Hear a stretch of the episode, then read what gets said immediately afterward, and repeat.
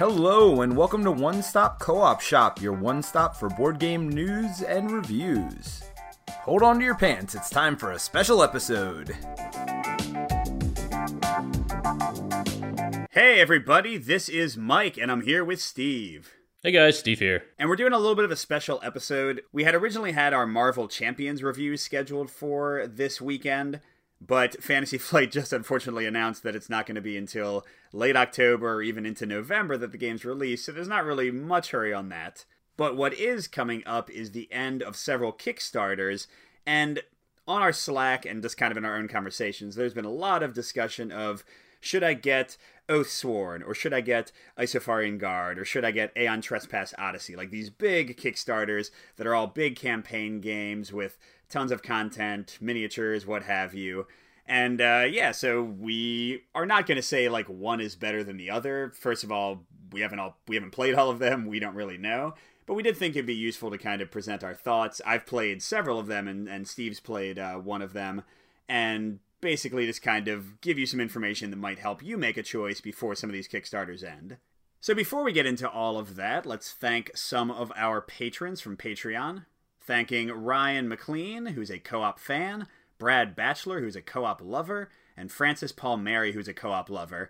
And by the way, quick check in. Uh, it looks like Colin and my uh, across the country Lord of the Rings co op playthrough might be delayed a bit into October just because of uh, complications in life and all that stuff. You know how that goes. So we are definitely still going to be filming that. That was the $150 reward when we reach $150 from patrons. So that's going to happen, but uh, we hoped it would happen in September, and it looks like that might not be possible anymore, just to kind of give an update on that. But before we get into things, uh, Steve, how have you been? What have you been playing recently? Let's uh, do a little check in before we get into these new games. Yeah, I just got back from a, a game day at a local store to us, and I met up with some Slack members, Tarek and Steve, who uh, we have been playing like every month or so. We try to get together. And so we sat down and I taught them Set a Watch. That was new to everyone but me. And then we also sat down and played Aeon's End, but specifically a campaign play. So we tried that, and then we uh, wrapped it all up with uh, The Mind. Oh, very nice. Uh, that's the campaign play in the New Age. Yeah, that's correct. Yeah, I'm really. i have kind of been off Aeon's End a little bit, but all the stuff you've been saying on that on the Slack has really gotten me excited to maybe try that. So maybe I'll pick that up at some point. Yeah, it kind of. It, I have enough Aeon's End where I don't think I want any more, but I'm kind of glad I did happen to honestly, luckily buy that uh, campaign play, and it really feels right to me. This is what it kind of sets aside from other deck builders. Yeah, no, that's amazing. Uh, as for me, honestly, what I've been playing is kind of alive on the YouTube channel because I have so many games. I have a big, pretty big backlog right now. So I've been playing uh, Detective, City of Angels from Van Ryder both uh, solo and co-op, and with the Chisel, where it's a competitive game. That's been a lot of fun. And then uh, Everdell, I've been playing a lot of solo and also with my wife. And uh, yeah, I have some more coming up. So just a busy, busy time right now. I will also mention that I will be in the Twin Cities area around Fantasy Flight headquarters actually, because I'm meeting up with Colin and a few of the folks from Slack to uh, play Lord of the Rings. There's a Con of the Rings, which is a player held convention there. So we'll be playing that game primarily, but also some other stuff. And that's uh, mo- mostly October 4th and 5th. Yeah, it's really exciting for you all. I would love to go to the Arkham Nights uh, celebration one of these years, but not going to happen this year. I think that's always like the week after or something like that, and it feels like there's a lot of players that play both, and it's like kind of awkward to stay there for a whole week just to catch both. so it kind of would be nice in the sense to have them like back to back, but eh, whatever. I'm gonna put my life on hold to just LCG it up for an entire week. That's right. So, all right, uh, we are gonna get into four games that are either on Kickstarter currently or coming to Kickstarter, and these aren't really the same kind of game exactly but they do have a lot of similarities in that they're all campaign games and pretty big campaign games. They all have kind of fantasy or supernatural themes, and uh, again, they're all on Kickstarter now or for one of them coming soon. And to add to that, I guess the primary reason that was mentioned earlier is just the fact that these are real all big campaigns have got a lot of visibility to them. And from like a personal standpoint for me, like I don't have a ton of money to just throw out Kickstarter campaigns, and so sitting down, having to analyze each of these campaigns and figure out which one fits me and hopefully share that to you guys. That's kind of the goal of this. When I would go beyond the money, I would say all of these are pretty big campaigns, like a lot of time if you want to play through the entire thing. So the idea of like buying two or three games on Kickstarter at the same time that each will take 50 or 100 or 200 hours to play through. That that almost scares me more than the money. Very true. So to get right into the games we're going to cover, the first one is one that Steve did an interview with uh, the designer, one of the designers for the game, on uh, the episode last week, the Isofarian Guard. Steve, you want to kind of summarize what that one's about? Yeah, I won't go into too much detail because you can listen to that episode if you want to know more. But it is a fantasy romp into this world that uh, the designer has created, and you are playing as I don't know Nordic folk and going on this open world esque adventure, and it's all based upon four campaigns.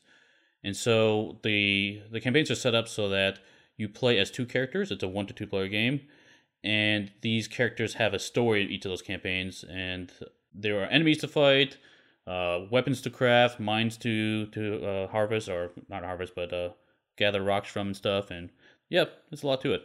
Yeah, and the second one, so Isofarian Guard, by the way, is ending in a little bit less than a week, uh, October 4th, as of the airing of this episode. Our second one is Aeon Trespass Odyssey, which uh, we're going to put this up on Sunday. We're recording it Saturday, and this will be over on, I think, Monday. So it's like ending. By the time you listen to this, if you listen to it soon, it might already be over. But yeah, so Aeon Trespass Odyssey. This is one that I did a review and a couple playthrough videos of and it's uh, sort of set in a alternate uh, Greek mythological setting, but where things are kind of technological at the same time, and where this cataclysm has killed all of the Greek gods. But you control these giant titans and fight these huge monsters. It's heavily inspired by Kingdom Death Monster, whether that's a good or a bad thing for you. And uh, yeah, huge, huge campaign, huge miniatures, and uh, that's Aeon Trespass Odyssey.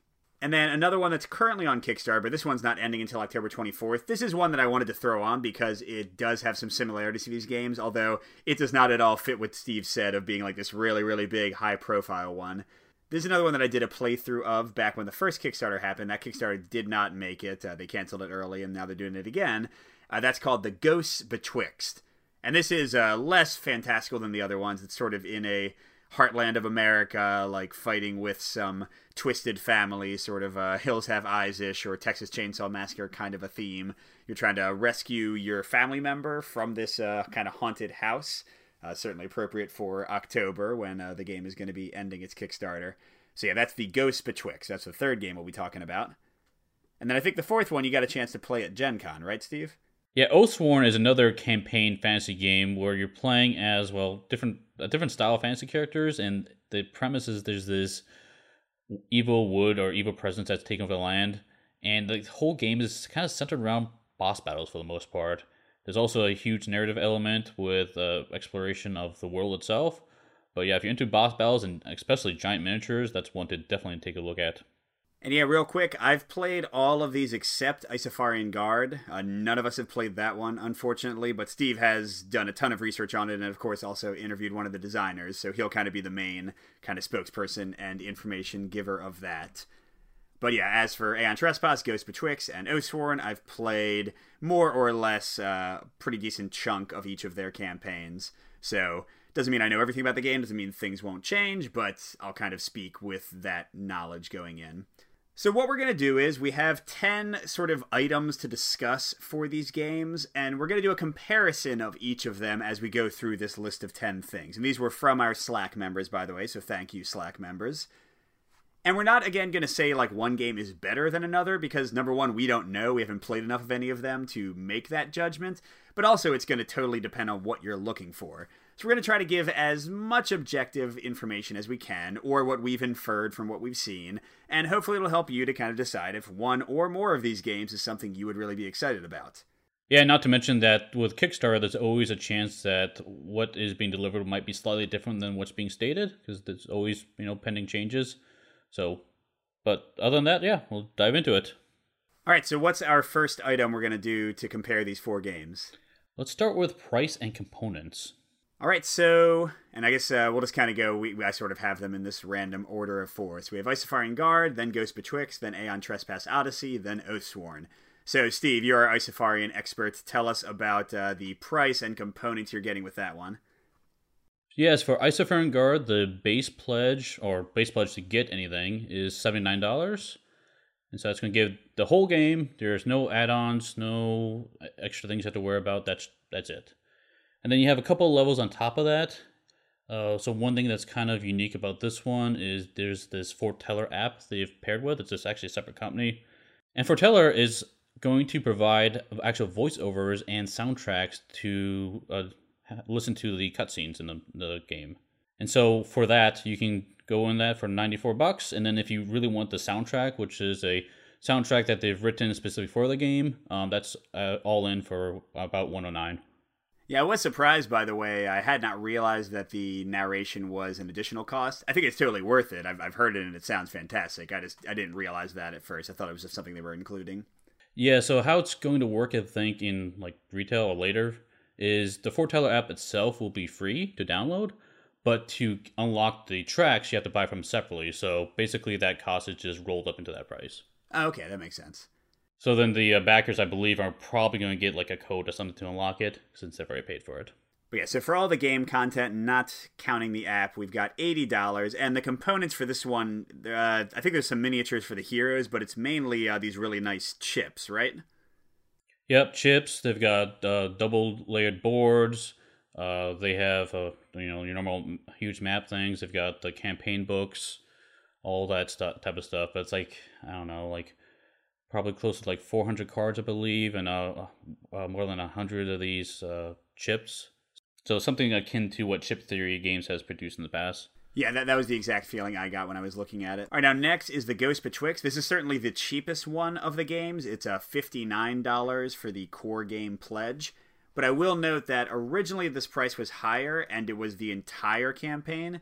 But now the $59 is getting you sort of part one of two of the campaigns. So there will be a Kickstarter later for the second part of the conclusion of this campaign. So I guess if you put it all together, it will probably be a little bit over 100 so more similar to these other ones.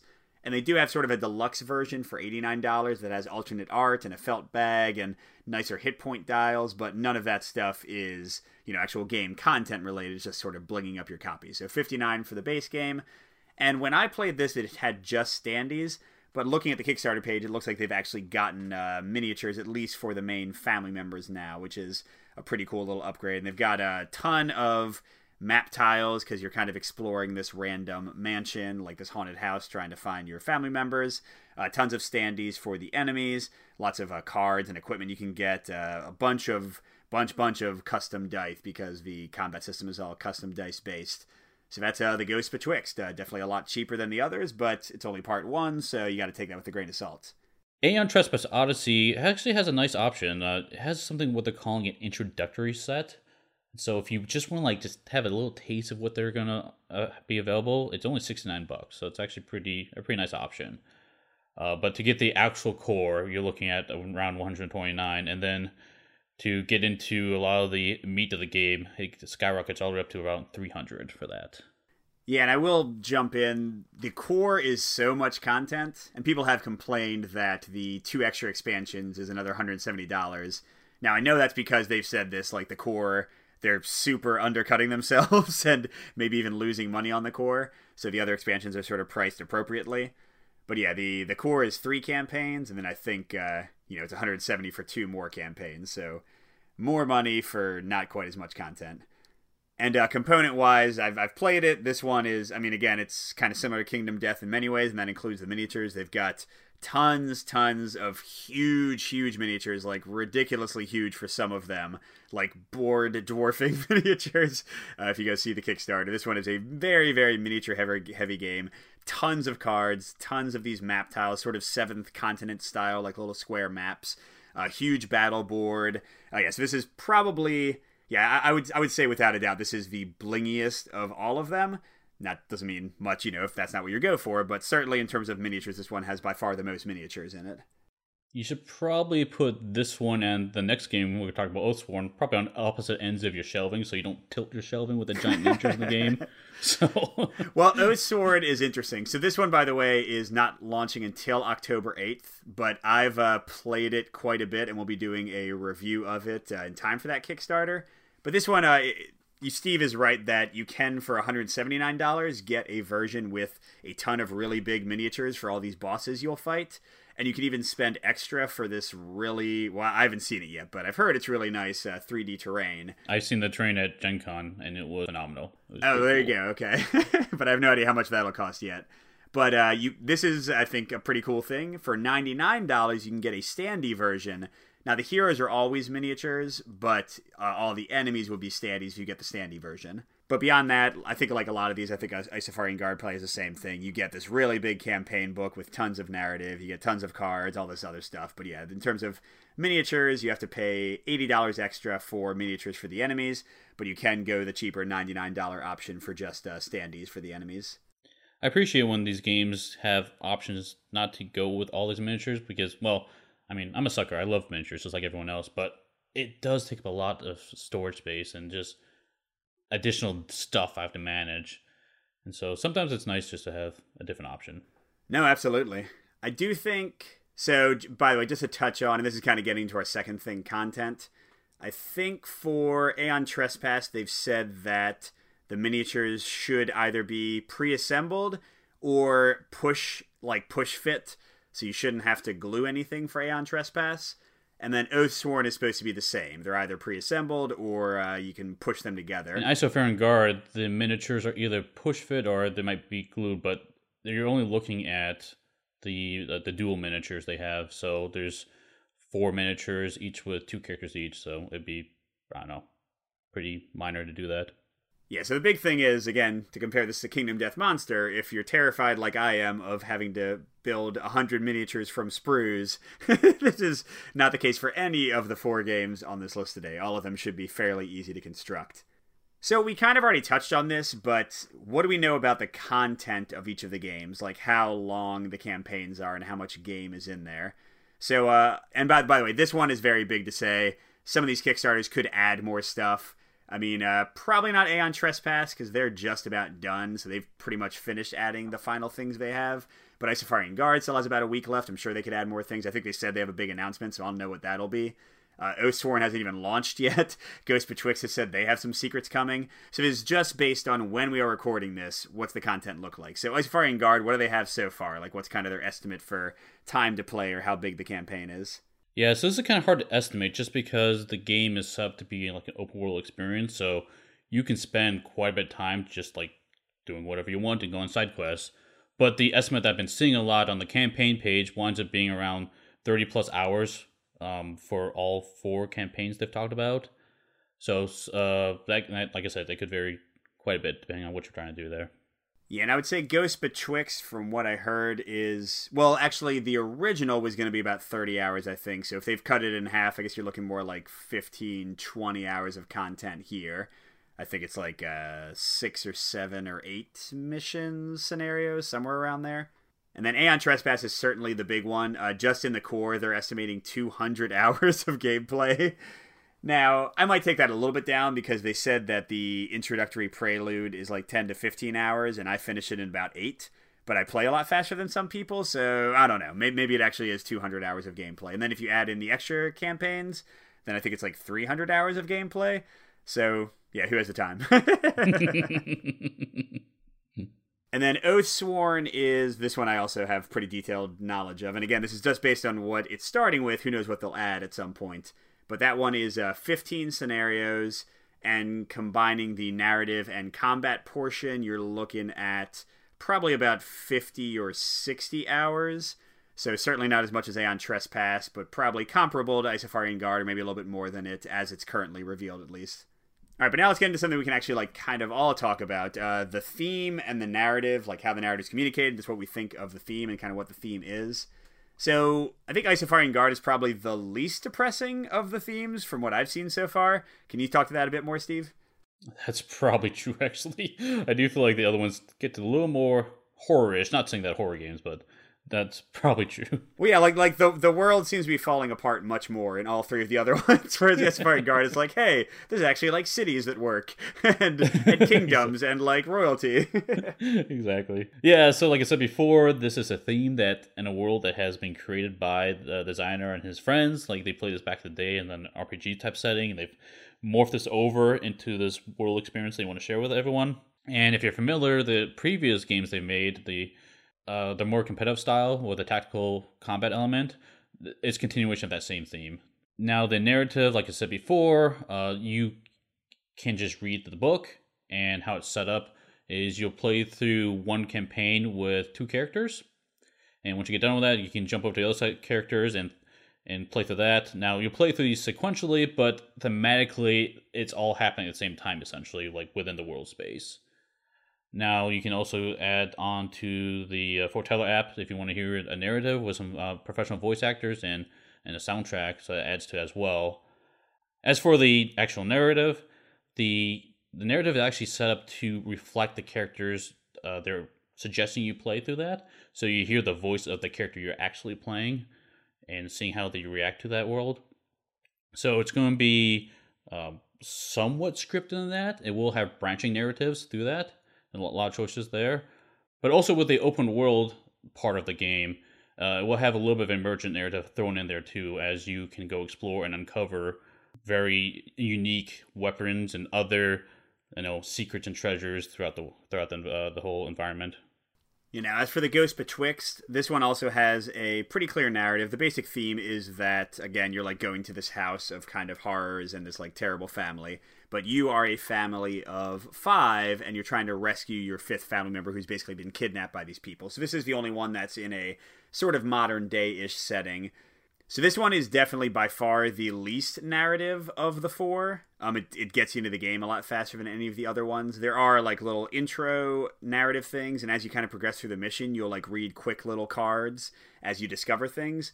And I think a lot of it has not a legacy element, but sort of like a hidden element, like you won't see things until you get to that scenario, and you'll find like hidden characters and those kind of things. But yeah, it's it's definitely gets into the gameplay quicker. All the rest of these require either listening to or reading a pretty extensive narrative.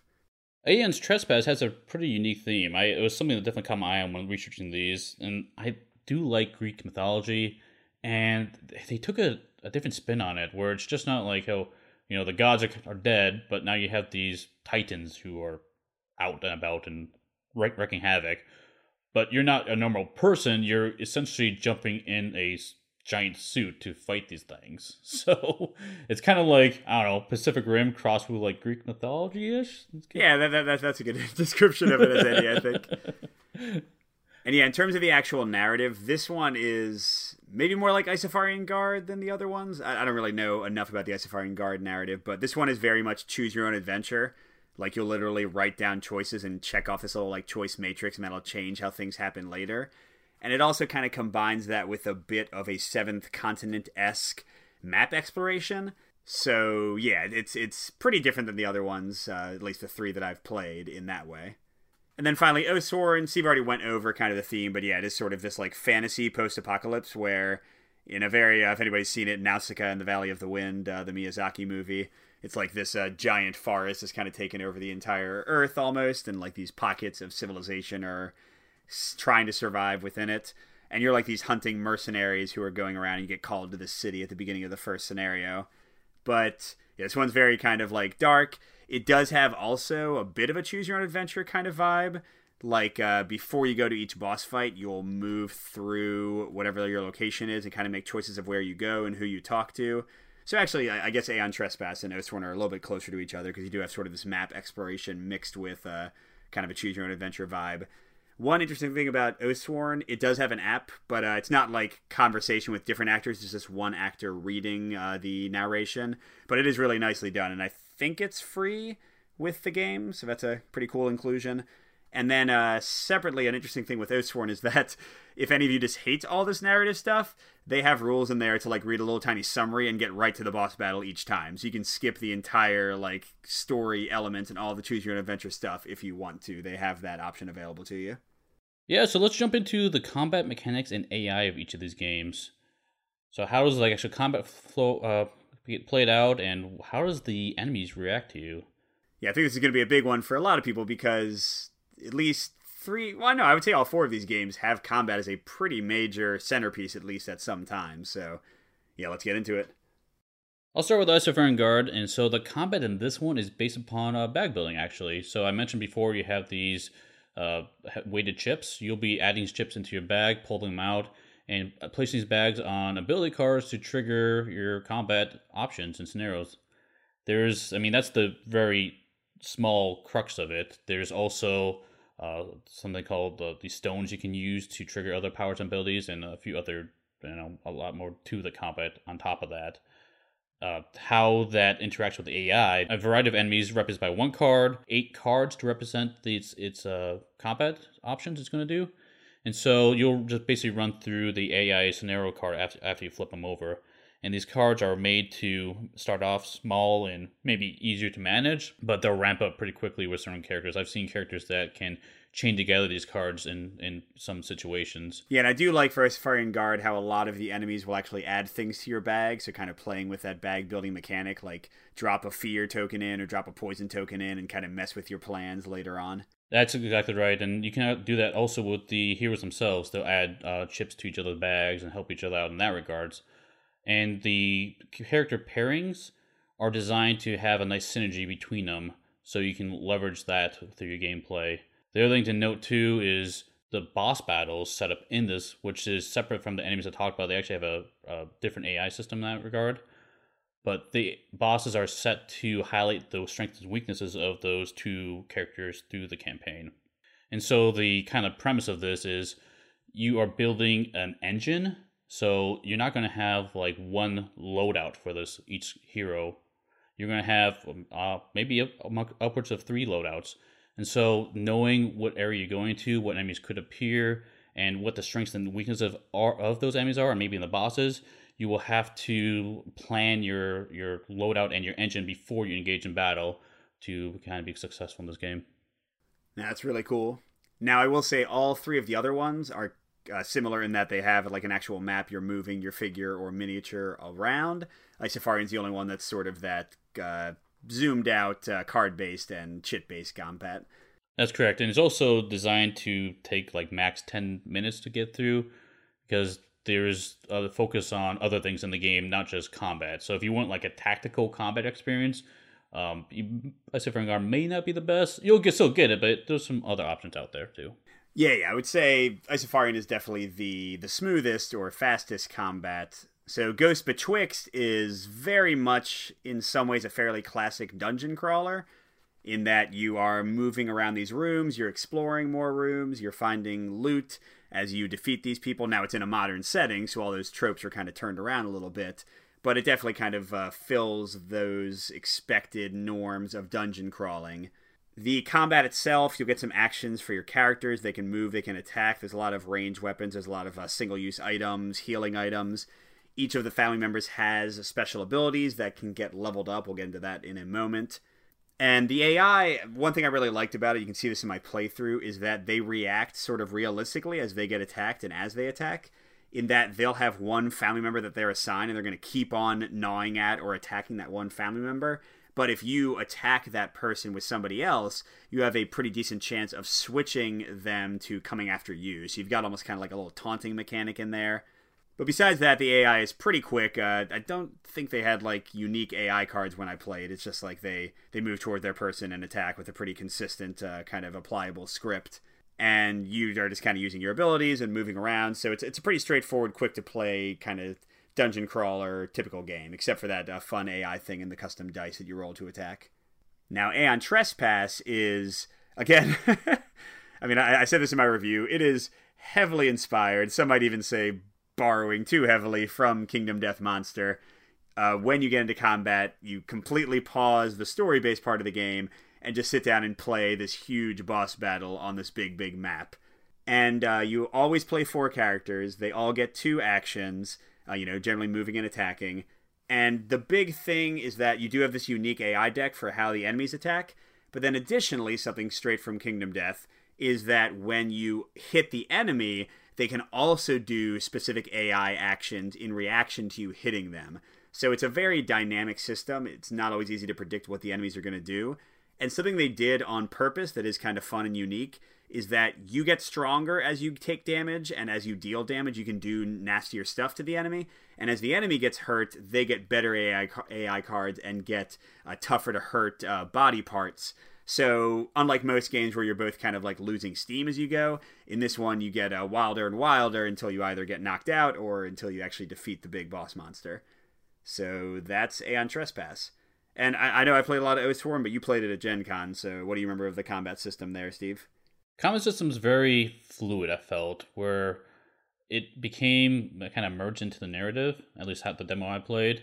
Uh, one thing that stood out to me was the cooldown mechanism and how that's being used. And so you are able to choose these powers to attack and I don't interact with the world in, in front of you. But based upon how you play these, it's going to push other cards uh, closer to you being able to pick them up and use them again. So not only do you have to figure out which cards I want to play, but also when to play them to best get the other cards I want back in my hands to you know recycle this.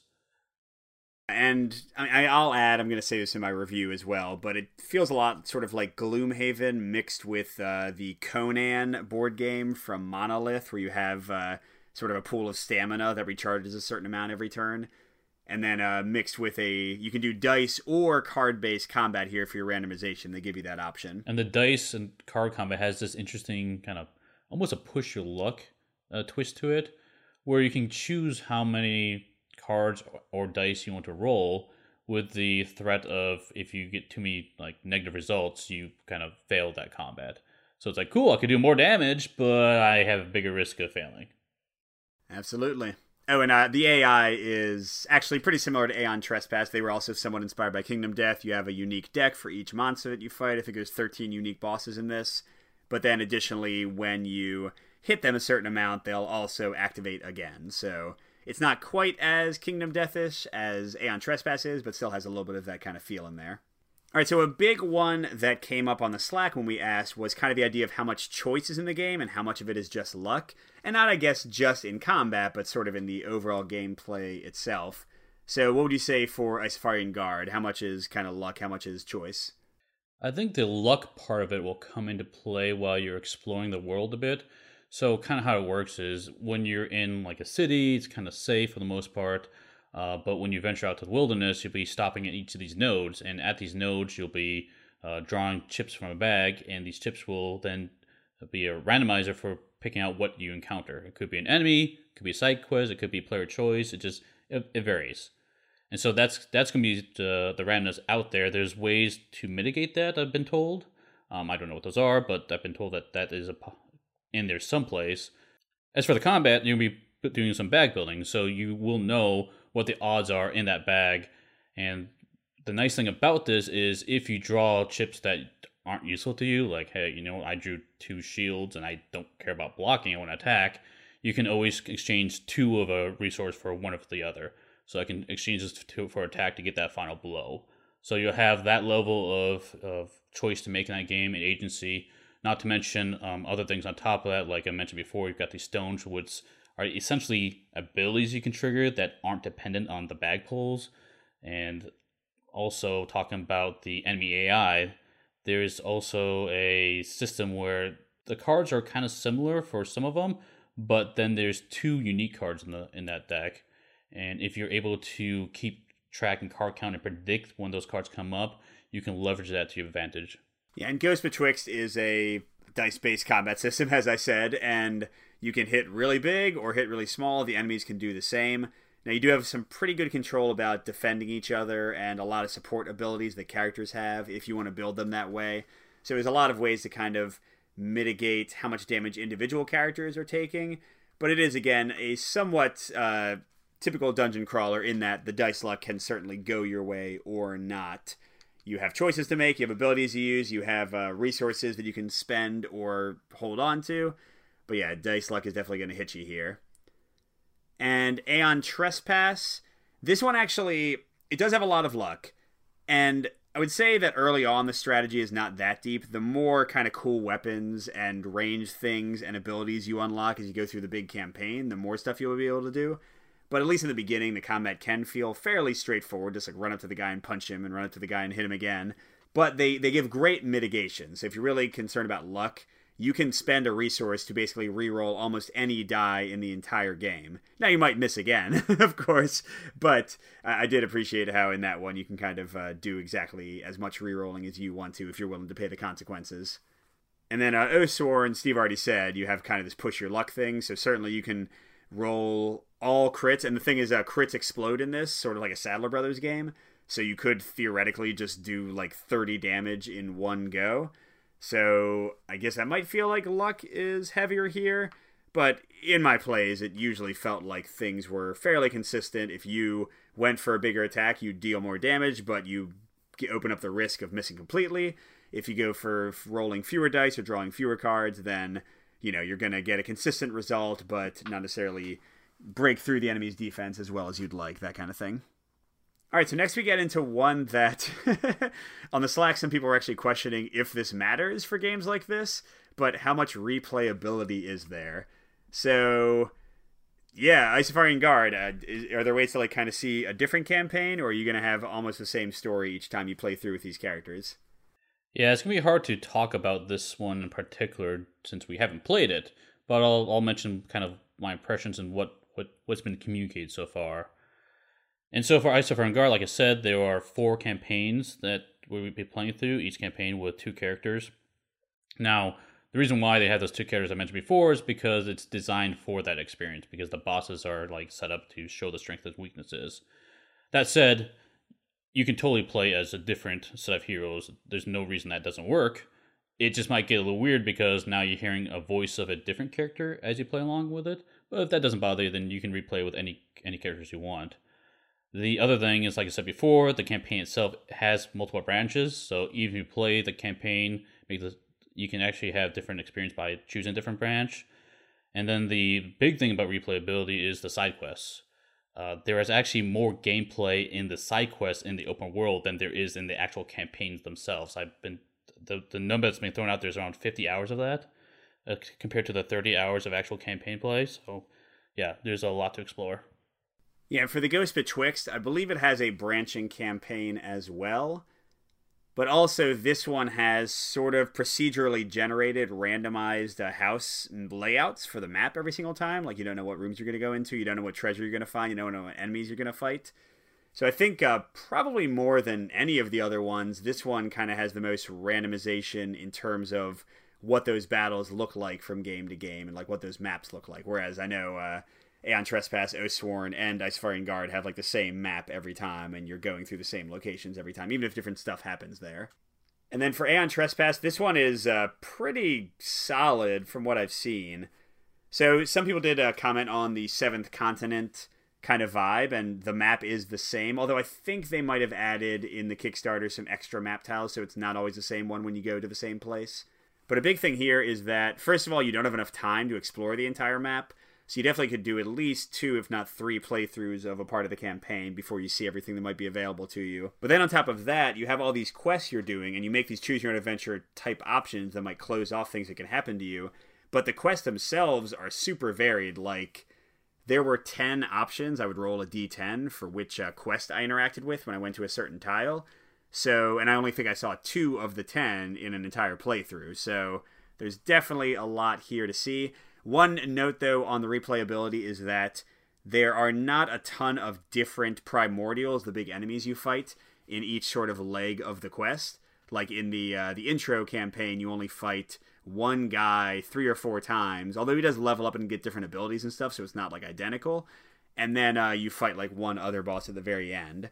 So I know there will be more than that in the game, but it does have sort of the Kingdom Death thing where you might fight the same sort of person, but with some new special abilities on them over and over again. So that could be a negative for some people, I think, uh, if you really want your enemies to be very different each time. And then finally, for Oathsworn, like I said, you have 15 scenarios and 13 bosses.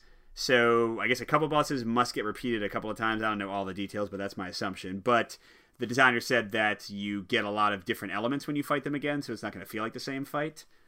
Now, a good thing for replayability is that in the choose your own adventure kind of narrative portion, you go to very different things, you can make very different choices, and that can change up the campaign in a far reaching way. And in fact, for every scenario that I've played, there's been an entirely different branch where I didn't even see any of the same stuff as uh, the other choice that I could have made. Now, in terms of the bosses, it's gonna be the same boss every time, I think, except for a few scenarios where it changes. So, like, every time you play scenario one, you're gonna see this rat who's featured a lot in the Kickstarter and stuff. So, the, again, that could be a negative, kind of like uh, Aeon Trespass. Now, you do get uh, 13 entirely unique encounters here, and 15 kind of unique ways to play those encounters, whereas Aeon Trespass repeats sort of the same guy several times. But again, you know, you're you are going to see some similar enemies here if you play through the campaign a second time. Uh, the next topic to talk about is fiddliness and overhead. Like, how easy is to manage multiple characters?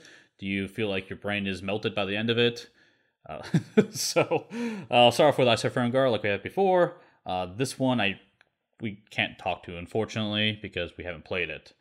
Well, but but I mean, it is it is only one or two characters and only one or two players, right? So it's gonna have fewer it's gonna have fewer people to deal with, and you don't have like an actual board to move people around on, right? You do have a board to move people around on. Um, so I can speak a little bit to like the setup because I know the setup is supposed to take like ten minutes max if you have this again put away to bring it out again. Because you know you put the chips in the bag, you've got the separate spot to keep your items out. You just throw that on your board and you have one miniature to represent the party. There's a chance you can split up in the game, but most of the time I think you're as a party in that, and you just start playing. You open up the, the uh, rulebook and you're good to go. So, judging by that description of the setup, my impression is the fiddliness and overhead. It's actually gonna be pretty good for this game, but we'll see what happens when it uh, arrives uh, after production. Yeah, I definitely have the feeling this is probably the easiest one again because you don't have the combat is simpler and all that kind of stuff. Uh, for both Ghost Betwixt and Aeon Trespass and Oathsworn, all three of these have the exact same thing. You always have four characters in play, at least in the content I've seen so far. So let's just kind of get into the differences between them. So, Ghost Betwixt, you have a player board for each character. You're keeping track of resources that let them use their special powers. You're keeping track of hit points. They have different weapons with different colored dice you roll. So when I played it solo, there certainly were a good number of things to keep track of, but the turns uh, flow pretty quickly. I definitely feel like a lot of brain burn. The rules are very straightforward, but I did have to kind of remind myself which guy had the range weapon and what dice is he rolling and what dice is she rolling for defense and what's his power again. There was a little bit of that. Aeon Trespass is the same kind of thing. You've got a unique Titan for each character. You've got uh, crafted weapons and items that might be different from character to character. It's easier than Kingdom Death for those who have played that because Kingdom Death has a ton of writing and erasing, whereas Aeon Trespass has a triskelion they call it, which is like a triple dial thing that kind of keeps track of basically your health and your attack power and your rerolling ability. So it's easier because you don't have to write down a ton of stuff during combat, but you are still, if you're playing solo, you got to control all four characters. If you're playing two player, you got to each control two. So there is like that overhead there. Oathsworn has the same four character thing, but I will say they've done something really cool with this one to reduce the overhead. You can, if you're playing solo, make any number of the characters what are called companions, which is like a really simplified version of the character where you don't have to like keep track of that cooldown stuff and all their ability cards. They just have like a couple of abilities on a single card and some set stats. And I play with it and it works great. Like it, it basically feels just like playing the game anyway, but it's way faster. So for solo play, for two player, you can make uh, whatever players are not actively controlling somebody make all the other characters companions. So that's a nice little addition they had that Ghost Betwixt and Aeon Trespass does not have. But neither none of the games are incredibly difficult to play solo or two player from my experience. They just definitely have more overhead than I think Isofarian Guard will have from what I've seen. Let's jump into one of the last ones, and that's going to be uh, character progression. So this is like how what choice do I have to create the character? How can I adjust them for my own playstyle and taste. And so this is probably a big point for Isofarian Guard. Uh, there's a lot of opportunities here for how you progress and customize your character. So you will have a level up tree and with very distinct branches. So, I mean, when you replay the game, you can go down a totally different branch and have very different abilities in that regard. Uh, you also, a big part of the game is crafting. When you beat up a bad guy or a monster, uh, you'll get some loot for it. And normally it's like you know metal shards or something else. And you can go into town and visit a blacksmith and basically forge uh, equipment for this. And the equipment is not just you know stat boots and chips to your bag, but some of them even have additional abilities. So as you play this game, you can actually change your power loadout just by changing the equipment you have on on your Arnott. So that's that side of it. But there's also powers and other things you can get in the game that are hidden within the, the world in those in those side quests we mentioned before. So I don't know how much of that's going to be in there, but it's definitely in there. So you have to recap, you got like the questing, to character development, the the level up ch- chart, and then the uh, the crafting are you kind of the three main ways of doing it. Yeah, actually, I think all these are going to be kind of similar in their own way. Uh, Ghost Betwixt has a unique uh, level up chart, kind of upgrade paths for each of the four family members. And I think the Kickstarter said there might be a hidden fifth family member as well. And then you also get a ton of gear. I think there might be a little bit of gear crafting based on the guys you defeat. And you can like change your loadout, be melee focused, defense focused, like all this stuff. There's like gear that kind of goes together. Like if you can get like two or three items of this type of gear, then you'll gain like a special bonus for it, that kind of a thing, almost like sets. And yeah, that's the Ghost Betwixt. Aeon Trespass is there's a lot of stuff because you have a tech tree where you're researching technologies for your ship that both affect kind of the combat portion and the crafting portion and the journeying portion. You have a really, really big crafting thing, very Kingdom Deathish, where you take all the stuff you take from enemies and other resources you gain, and you make new weapons and armor and support items for yourself. Each of the pilots levels up as they recover their memories because they're like amnesiacs and they like get memories back and gain new special powers. But then also your titans level up because you gain better titans as you go and like your ship levels up as your ship goes through. So there's I, i've only seen just the briefest like little glimpse of all this stuff but it from what they've said there seems to be a ton of stuff. And then oathsworn part of it is very gloomhavenish actually a lot of it is kind of gloomhavenish that's the game i'd compare it to the most in terms of the leveling up because you replace cards of your uh, kind of action deck that you do with the cooldown mechanic you replace those as you level up. So you'll like kick out this card and put in like a new card that has a totally different ability that does like a lot of cool new stuff.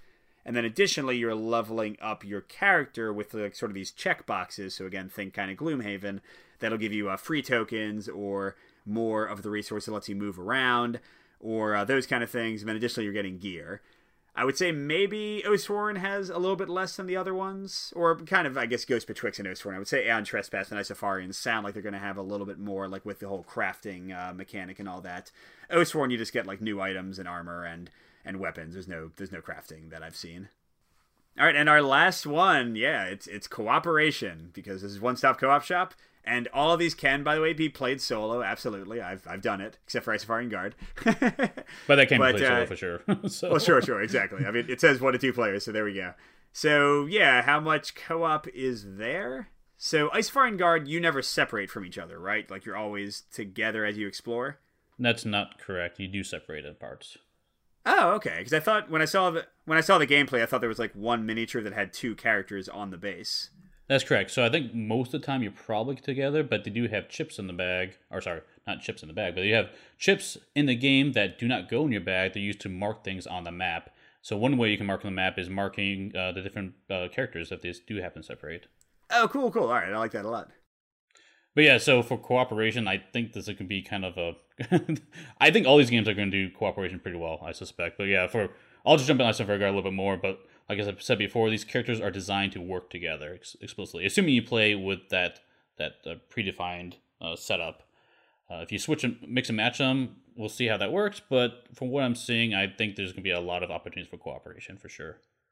Yeah, and for Ghost Betwixt, uh, the basic abilities are basically all cooperation, except I think for the sister. But like the mom heals, the dad tanks, uh, so they all have like little things like that. But then additionally in the Kickstarter they've shown like a lot of the upgrade paths and in many of them it's a choice between more support or more kind of focus on yourself and boosting your own attacks. So I guess you can kind of co-op as much as you want. And I already said they have kind of a taunting mechanic where you can pull enemies off each other, get closer to them. Of course, like all these games, you can, you know, combine your attacks and all that sort of stuff. So there should be a good amount of cooperation there. Aeon Trespass, I mean, you're constantly fighting with each other and not not fighting with each other, fighting alongside each other and pulling the enemy off each other. You can switch who the priority target is, so again, sort of a taunting mechanic. So if one guy's is getting smashed, you can try to jump in with another character. There weren't too many support abilities in what I saw, but definitely like looking at the tech tree, I saw they would be coming up. So again, I think the co-op will increase exponentially as you kind of craft and unlock more stuff. And then Oathsworn, uh, tons of the abilities that you can play on your little cooldown thing are specifically meant to help other people. And some of the classes are more focused on that than others. Like you have healers, you have people who can tank or guard other people. You have people who can move other people and give other people attacks and give other people tokens and bless other people. So very kind of uh, you know D and D ish standard tropes of support classes and those kind of things. It sounds like our cooperative fans out there will be happy with that level of cooperation for any of these games. Yeah, yeah. I think any of these, I well, the ones I've played, I would recommend for solo or co-op play. Like none of them. Well, actually, you know what? Hold on. Let me let me back up on that a little bit. I would say Aeon Trespass because the campaign is so long and so in depth, and also because uh, like one character's turn is not super interesting. I would say that's probably going to sing a little bit better with one to two player player where you can consistently count on everyone being together. Very similar again to Kingdom Death. Like some people do play Kingdom Death with three or four players, but it's certainly known for being a better solo game, especially, and then also two players because it's so so long. Whereas I think like Oathsworn, Isofarian Guard, and certainly Ghost Betwixt. Ghost Betwixt is probably the most straightforward dungeon crawler of them. I, I think those seem to me to be a little bit more kind of quick to get players into the action, and maybe you have more to manage with your character individually. Uh, I like it. All right, so there you go. A little look at four games, either currently or soon to be on Kickstarter. Uh, hopefully, you heard about at least one that you like because of the three I've played, I've enjoyed them all, and I know Steve's really excited about. Uh, which ones are you excited about, Steve? Uh, well, honestly, if I had the funds, I'd probably back the lot of them. To be fair, but uh, uh, of the ones that are out there, I am most interested in Isofarian Guard. If you couldn't tell from the episode, it's more my style. I like having, I, I like combat, but I also like combat having not the forte as much, and so I like the uh, I don't know the exploration, open worldness of of what I saw from Isofarian. Not to mention shorter campaign play. so because there's just too many games out there, and it's hard to like really finish a campaign nowadays with I don't know every month having a new campaign game, awesome co-opness coming out. No, I absolutely agree. People have asked me on the Slack several times, Aeon Trespass or Oathsworn, and I think for that very reason, just for me, I might say Oathsworn because it is shorter. but honestly, all, all of the ones I've played are very, very good games, like really great designs. So you can't go wrong with any of them as long as the things we've talked about kind of fit your desires and preferences. Agreed. Uh, not to mention that, I mean, this we're going off of information that is currently available at the time of the recording, and this is all subject to change with things that announce it later, and honestly, the, when the final product gets delivered. So that's right. Who knows? Maybe Aeon Trespass will change into a token based game. There will be no miniatures whatsoever. exactly. there will be a, a row on the internet. And. All right, everyone. Thanks so much for listening. Uh, we should be back to a regular review next week, but we will see you at the next step. Thanks for listening. Bye bye. Thanks for listening to another episode of the One Stop Co op Shop podcast. Please check out our YouTube channel at One Stop Co op Shop. If you want to reach out to us, the best place to talk to us all is on the Slack. See the show notes for details. Also, you can support us on Patreon. Check out patreon.com slash one stop. Thanks for listening, and we'll see you all next week with another top five list.